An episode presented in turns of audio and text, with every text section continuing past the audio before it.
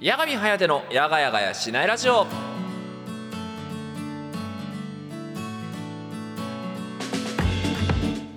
はいどうも皆さんやがちゃっちゃというわけでございまして、えー6月21日水曜日午後の10時となりました。皆さんいかがお過ごしでございましょうか？やがみんことやがみはやてでございます。というわけでございまして6月も中頃びっくりしますね。早くて。ね。あのーまあ言うとねあのうちの家はねえーっと6月は記念日続きということであのうち記念日が今年2個増えましてね、えー6月8日が会社設立記念日6月10日がタビちゃんが来た日6月13日が嫁さんの誕生日6月18日が結婚記念日6月23日が私の誕生日というわけなんですが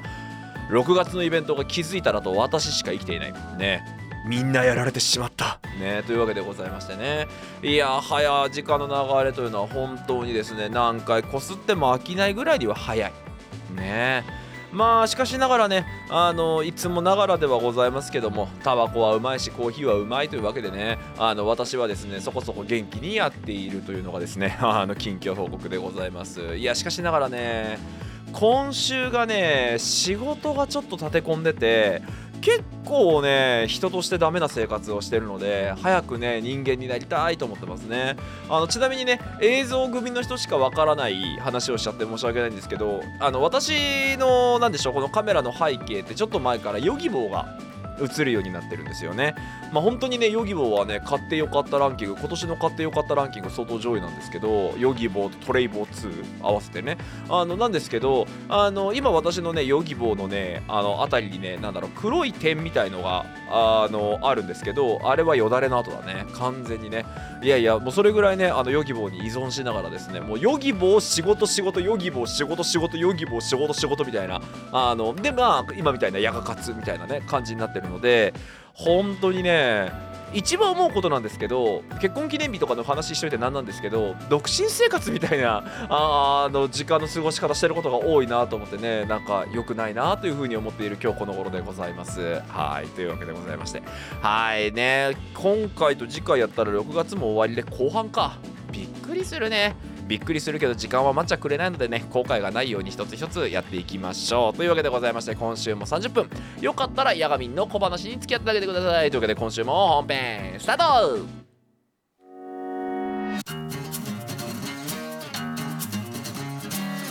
八神颯のやがやがやしないラジオ。今月の築地報告のコーナ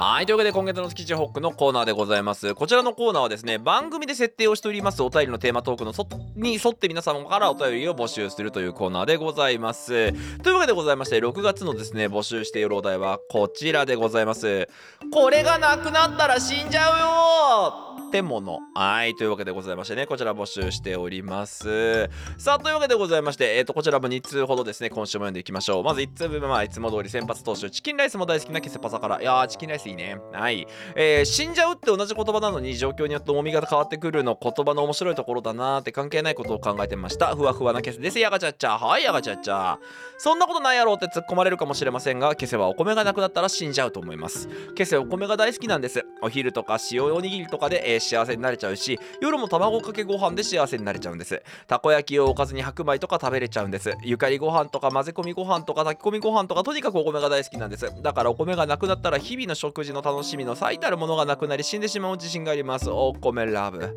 八神さんはこの食べ物がなくなったら死んじゃうかもみたいなものありますか？おー。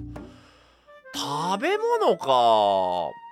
食べ物で死んじゃう系か。なんかあっかな。言われてみると全然ピンとこないけど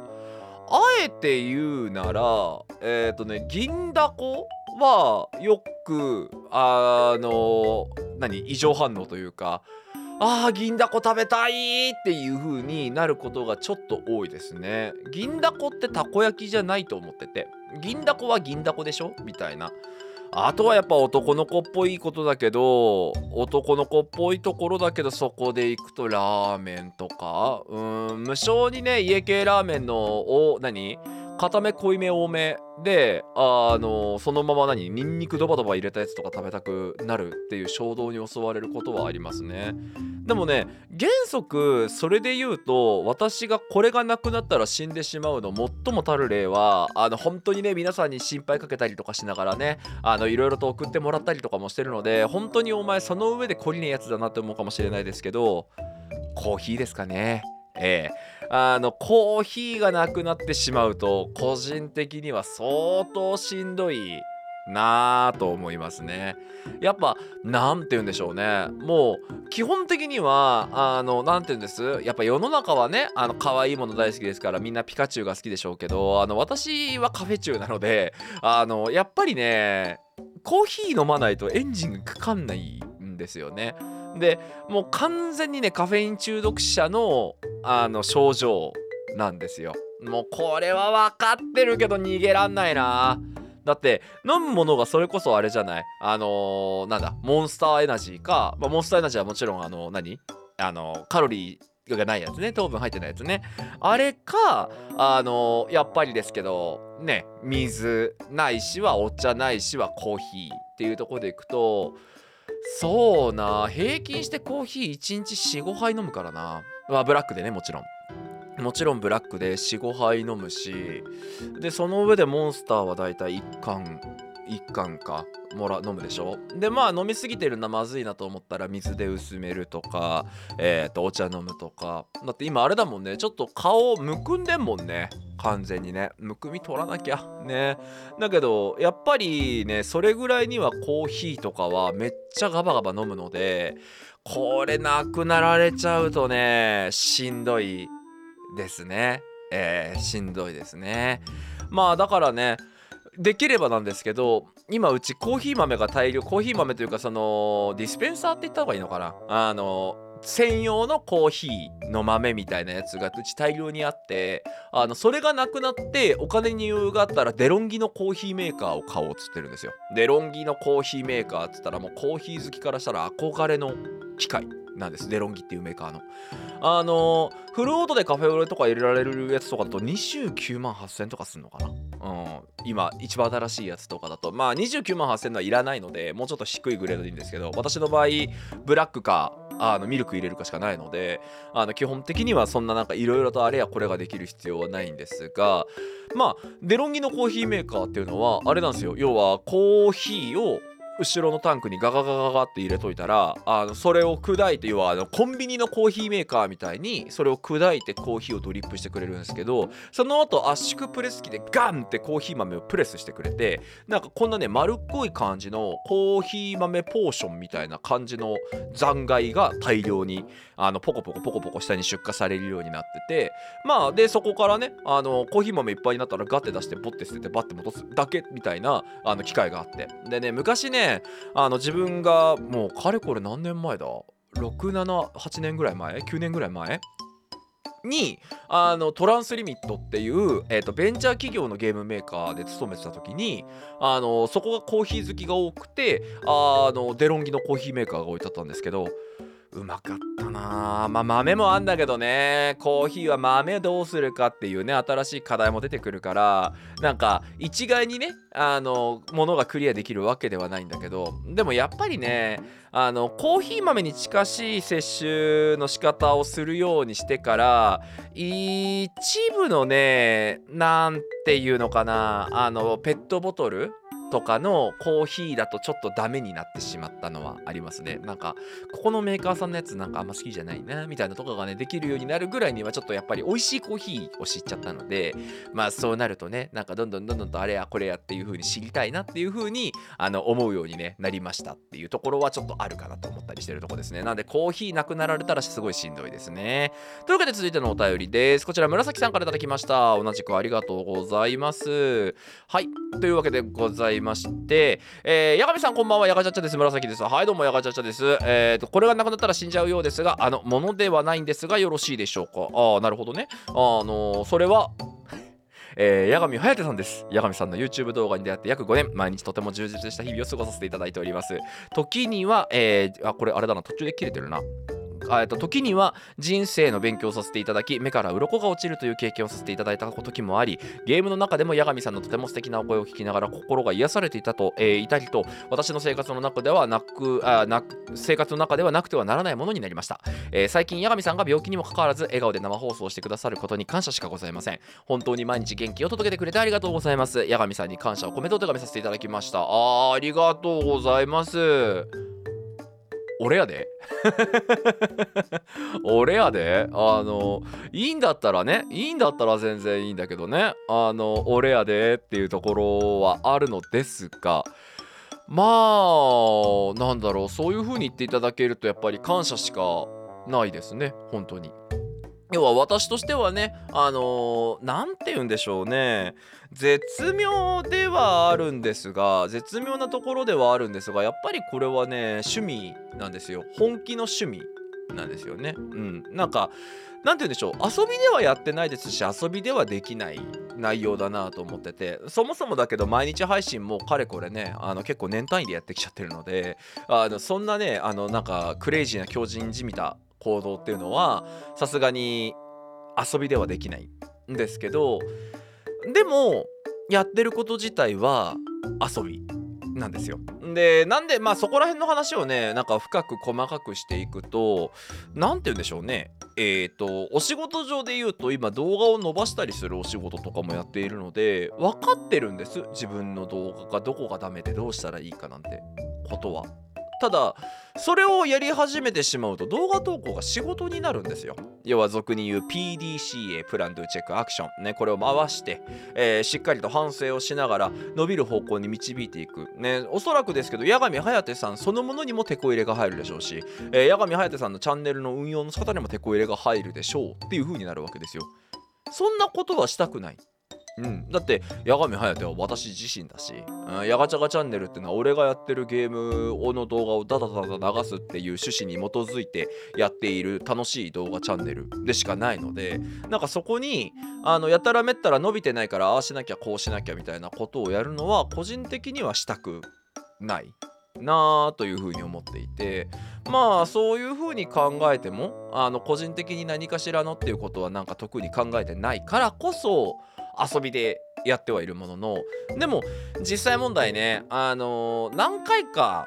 おそらくですけど人を動かしたことがあるチャンネルだとは思っていてね恐縮ながら。ねそれこそやっぱりだけどねあの遠方のリスナーさんで遠距離だから会いに来れない。だけど何回かオフ会はやりましたと。オフ会やった時東京でやったけど実際問題地方の人行けないじゃん。っていうところでじゃあ地方の人に会うためのっていう感じのスパチャが始まったりとかみたいな何て言うんだろうかな。あのみんながみんなのことフォローし合うというかそういうことができたチャンネルだとは思っていてそうなってきたようなものを遊びで対処するにはちょっとしんどいんじゃないかなっていう。うん、だからこそねなんか結構やっぱりこの八神颯っていう存在もそうですし一個一個の動画っていうのも結構真剣に向き合ってはいるつもりなのでこういう感じでねそれを言葉にしてくれるのはめちゃくちゃ嬉しいですよね。うん、やっぱりなんつうのかなどうしてもさ YouTuber ってちょっとタレントじみた感じのムーブにはなるわけですよ。ねまああの別にタレントでも何でもないんですけどちょっとなんかなんつうの人生切り売りしてあのいろんな情報をもう直接公開することによって、えー皆さんに八神颯という人間性を知ってもらってその上で皆さんに応援してもらうみたいな流れになってしまうのでどうしてもそれで言うとなんかゲームやって50円入れてゲームやってるのとはわけが違う。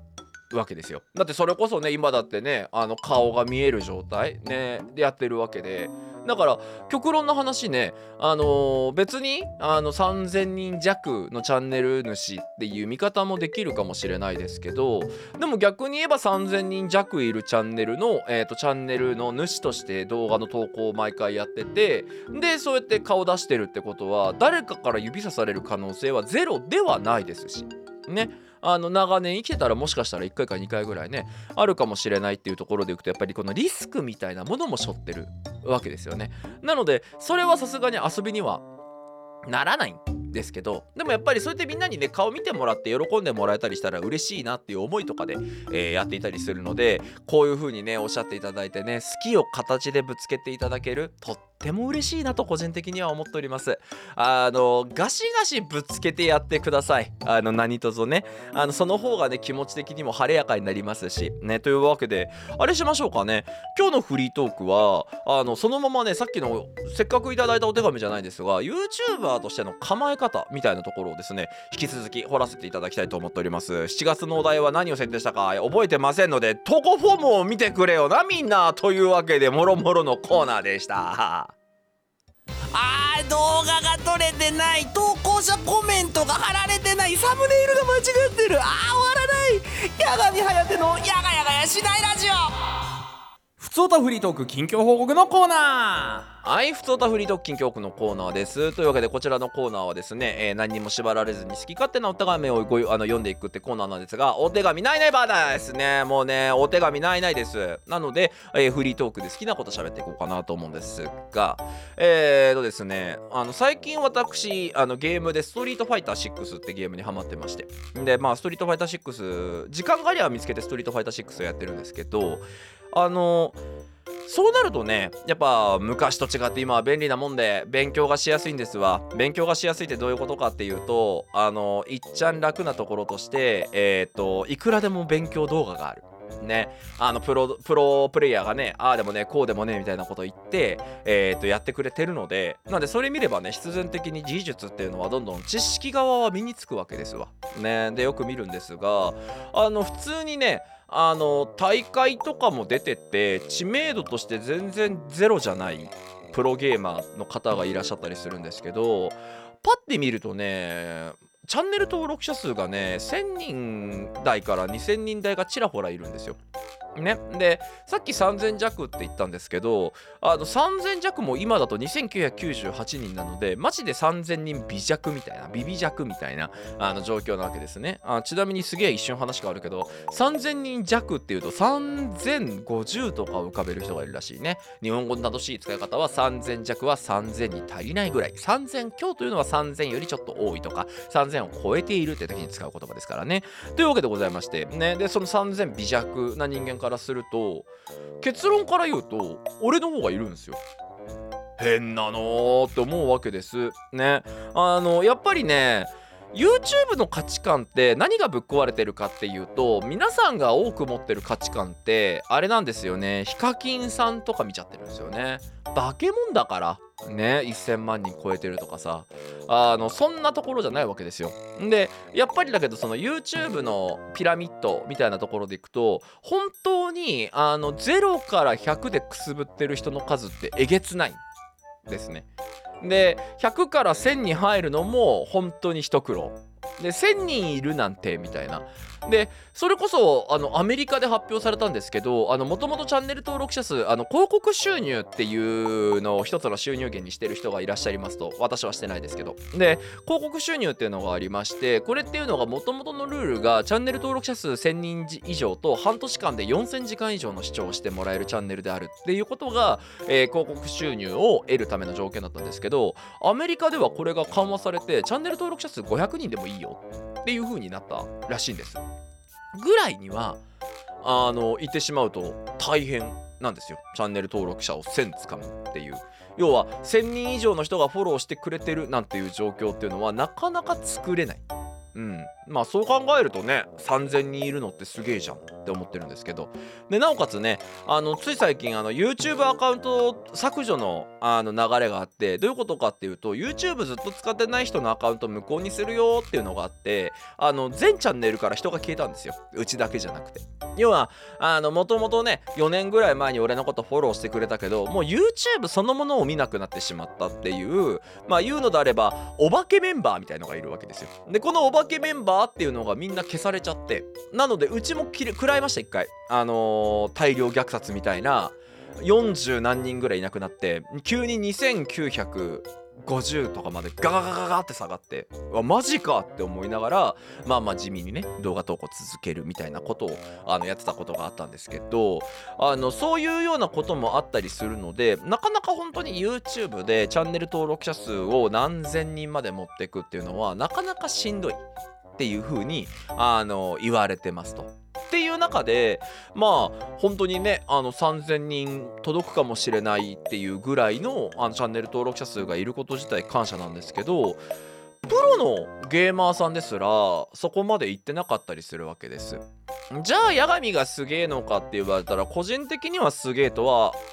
あんま思ってないですね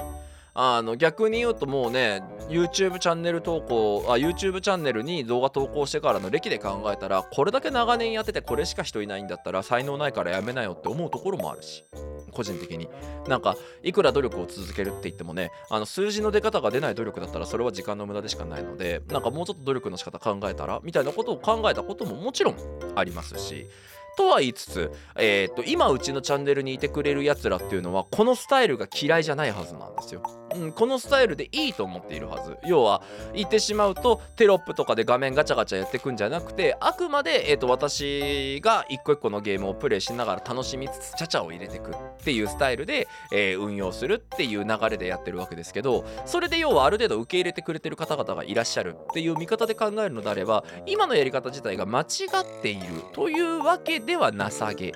なんですよ。情けなんですよ。かといってあのじゃあこの3,000人ぐらいで満足するかって言ったらそういうわけでもないですしみたいなこういうねなかなか難しいところがやっぱりちょっと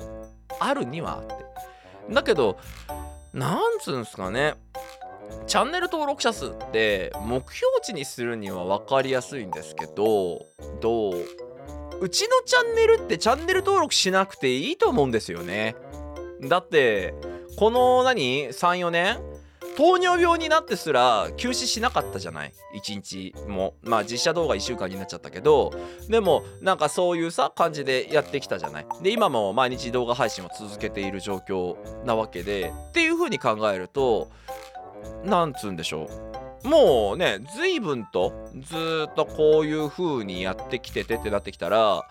うちの動画は9時に投稿されるって分かっててなおかつだけどタイムスケジュールまで理解しちゃってくれてる子。例えばだけどねあの今週からあのついさっきから始まりましたけどね季節を抱きしめてっていうゲームが大好きだから季節を抱きしめての動画が見たい。水曜日9時って分かってたら水曜日9時に来たら次のが見れるわけじゃないですか。ね YouTube のチャンネル登録の一番いいところってチャンネル登録してベルのボタンを押して通知オンにしたら通知が来ることだけどそれで考えたらうちの動画のチャンネルなんてもうタイムスケジュール決まってんだから月曜日から火曜日に逆転裁判やって月曜日にあ違う月曜日火曜日に龍が如くやって月曜日に逆転裁判やって水曜日にダブルキャストが今未来とキツを抱きしめてになって水曜日の10時からやがないラジオがあって木曜日からはレトロゲームやってるゲームマスターがあって金曜日の19時からはドラゴンクエスト10やって土曜日と日曜日はバイオハザードやってって決まってるわけですから。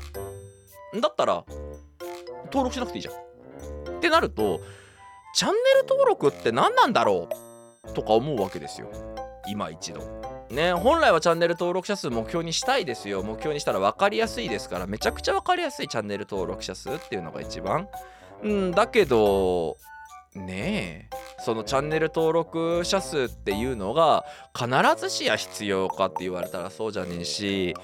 個人的に思ってることなんですけどなんか例えばいるんですよ今うちに。あのめちゃくちゃ俺のバイオ見るの楽しみにしてくれてるユーザーさんとかめちゃくちゃ逆転裁判好きですって言ってくれる人とかがいてこの好きですって人たちって俺に向かって好きですって言わない限りデータゼロなんですよ。わかんない。YouTube っていうのはどんなに軽い位置もどんなに重たい位置もフラットに1として扱うんですよね。だからそこには上も下もない。ね。どんなに熱狂的なファンがいてくれたとしてもどんなにたまたま通り過ぎたやつがいろうと1は1なんですよ。ってなった時に何て言うんです？要はありがたい話で毎週金曜日に雑談枠やってるからとかっていうのもあると思うんだけどある程度みんな声を出してくれる。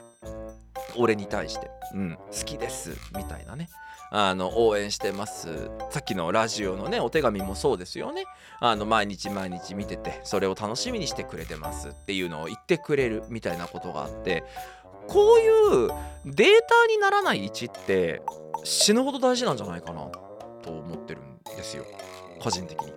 だってねあのー、なんつうのかなまあもちろんながらねあのー、1に大も小もないんですよ。それは YouTube の考え方が合ってるといえば合ってるんですけどでも心から嬉しいのは声が出てくる1じゃないですか。でそれを言ってくれるやつらがいるんですよこの枠には。って考えると恵まれてんなーって思うんですで恵まれてんなって思った時にさっき言ったけど要はプロゲーマーですらねあの稼ぐのが大変数字をねっていうこの難しい状況のさなか私はまずだけどこの YouTube っていうところでお金稼ぎをしようとしてないっていうところが第一にあるしその上でそれをやってない上で何ていうの褒めてくれるやつらが結構いるわけですよ。ねって考えたらそれだけでやってる価値って満たされないって思うんですよね。ただあの誤解を与えたくないんですけど、えっと、ちっちゃな国の王様になろうとしてるわけではないのであのもちろんながらねなんかそのいろんな褒めてくれるやつ柄がいてそれだけに喜んでるとただの内輪受けになってしまって私自体がよくわかんない国の主になってしまう。これはね本当に良くないことだと思ってるのでなんか俺のこと好きって言ってくれるやつらがいるからもういいやっていう現状維持という意思表示では全くなくてちゃんとその上で、えー、その子たちが離れないようにもっと俺が魅力的になるにはどうしたらいいかってことも考えなきゃいけないですしそれも考えていきながら新しい新規さんをどうやったら獲得できるのかっていうのも考えていかなきゃいけないですしみたいな感じでね。結構そこっていうのはねあのいろいろとバランス感っていうのが難しいところではあるんですがあるんですがまあでも楽しんでやっていこうかななんていうふうに思ったりするところです。なんだし数字がさあの前から私はよく言ってるだ言ってるしプライベートで。でよく仕事でも言うんですけど例えばだけど今で言うとこの YouTube の再生数あとはお仕事を頑張った時のお賃金お金ですね。こういうものっていうのをなんて伝えればいいんだろう。スコアみたいに思ったら終わりだと思うんですよ。だって仕事でお金がもらえるっていうのは俺に仕事を依頼したいっていうクライアント様がいてくれて初めて発生する。言うならば俺にだったら金ベットしていいっていう人たちがいてくれるからお金が稼げるわけですし YouTube も一緒で八神がやるんだったら見ててあげるよっていう人がいてくれるから再生数になる。ね。だからこれって本当に何て言うんでしょう。皆さんが応援しようとしてくれた結果。ないしは皆さんが俺のことを信頼してくれた数字の結果なんですよね。なのにそれを何て言うんだろう。スコアみたいな感じ。要は無機質な敵ボーン倒したら50点みたいなものに見えるようになったら勝手なイメージですけど個人的には人間として終わりな気がするんですよね。ん、だからそうはなっちゃいけないでしょうというふうに私個人としては思っています。そうならないようにするためにはねあの皆様がやってくれるコメントとか好評とかとかそういうものの一つ一つのありがたさっていうのを改めてちゃんとしっかりかみしめていきながらあの活動をね頑張っていくっていうのがまあ一番求められてる頑張らなきゃいけないことなんじゃないかななんていうふうに思っています。うんでもね本当にね毎回言ってるから聞き飽きてるかもしれないしね耳にタコができるような感覚かもしれないですがあえてねせっかくの流れなのでもう一回ね本当にねあの皆さんからいただける応援メッセージとかコメントとかあの高評価ボタンとか全部聞いてます。はい。あのさっきねあのなくなったら困るものでコーヒーって言いましたけどカフェインもそうなんですけど皆さんの応援もがっちり聞いてます。それはどうかお忘れなきよう。お願いいたします。なのでねあのー、なんかそんなことやったって見てないんでしょ？とかねよく言われるんですけど全部見てるんで。はい。フル全部見てるんであのぜひともねそれに関してはねあのー、なんだろうご理解いただきたいというかなんか俺としては分かってほしいなっていう風についついあの思っちゃうななんていう風に思っている事項でございます。というわけでございましてね今回はあの YouTubeYouTuber としてどういう風にね向き合ってるかみたいなところのねメンタルみたいなところをメインでお話しさせていただきました。エンディング。はい、エンディングのお時間です。というわけで、こちらの番組では皆様からのお便り募集しております。えー、こちら、宛先はですね、えー、それぞれの投稿されているプラットフォームの概要欄にあります応募フォームから、えーと、こちらお便りの方を飛ばせるようになっております。というわけでございましてね、えー、皆様からのお便りはですね、どしどしお待ちしておりますし、もちろんなくてもね、フリートークでお話はしていきたいと思っているところではあるんですが、えー、皆様との一つの接点ではありますので、お手紙を読んでる時間とっても個人的には楽しい時間ですので、よかったらですね、私にお手紙を読ませていただくチャンスをいただけたら嬉しいななんていうふうに思っている今日この頃でございます。さあというわけで実は今本日の配信が34歳最後のねやがないラジオでした。次回からはね35歳言うならばアラウンド40の年齢になってしまってるとはあ。ねえっていうところでびっくりではあるんですがまあ正直ね精神年齢時代は17歳ぐらいから全然更新してないつもり満載なので結局のところねなんかじゃあ誕生日を機に何か変わるかっつったら誕生日聞こうときじゃ何も変わらないんですがとはいえねとはいえあのやっぱりね年相応の動きっていうのは社会に求められてくると思いますのでしっかりとそういうこともできるようになりつつ、えー皆様の指針にもなれるように頑張っていきたいなと思っておりますのであの誕生日次回来週は35の八神になるけどよかったら35の八神も見てくれよなというわけでございましてそんなところで終わっていきたいと思います。というわけで今週もこの辺で。というわけでここまでのお相手は私八神こと八神颯がご案内しました。来週も水曜10時同じ時間にお会いしましょう。というわけで See you next time. Stay tuned. バイバイおやすみなさい。バイバイ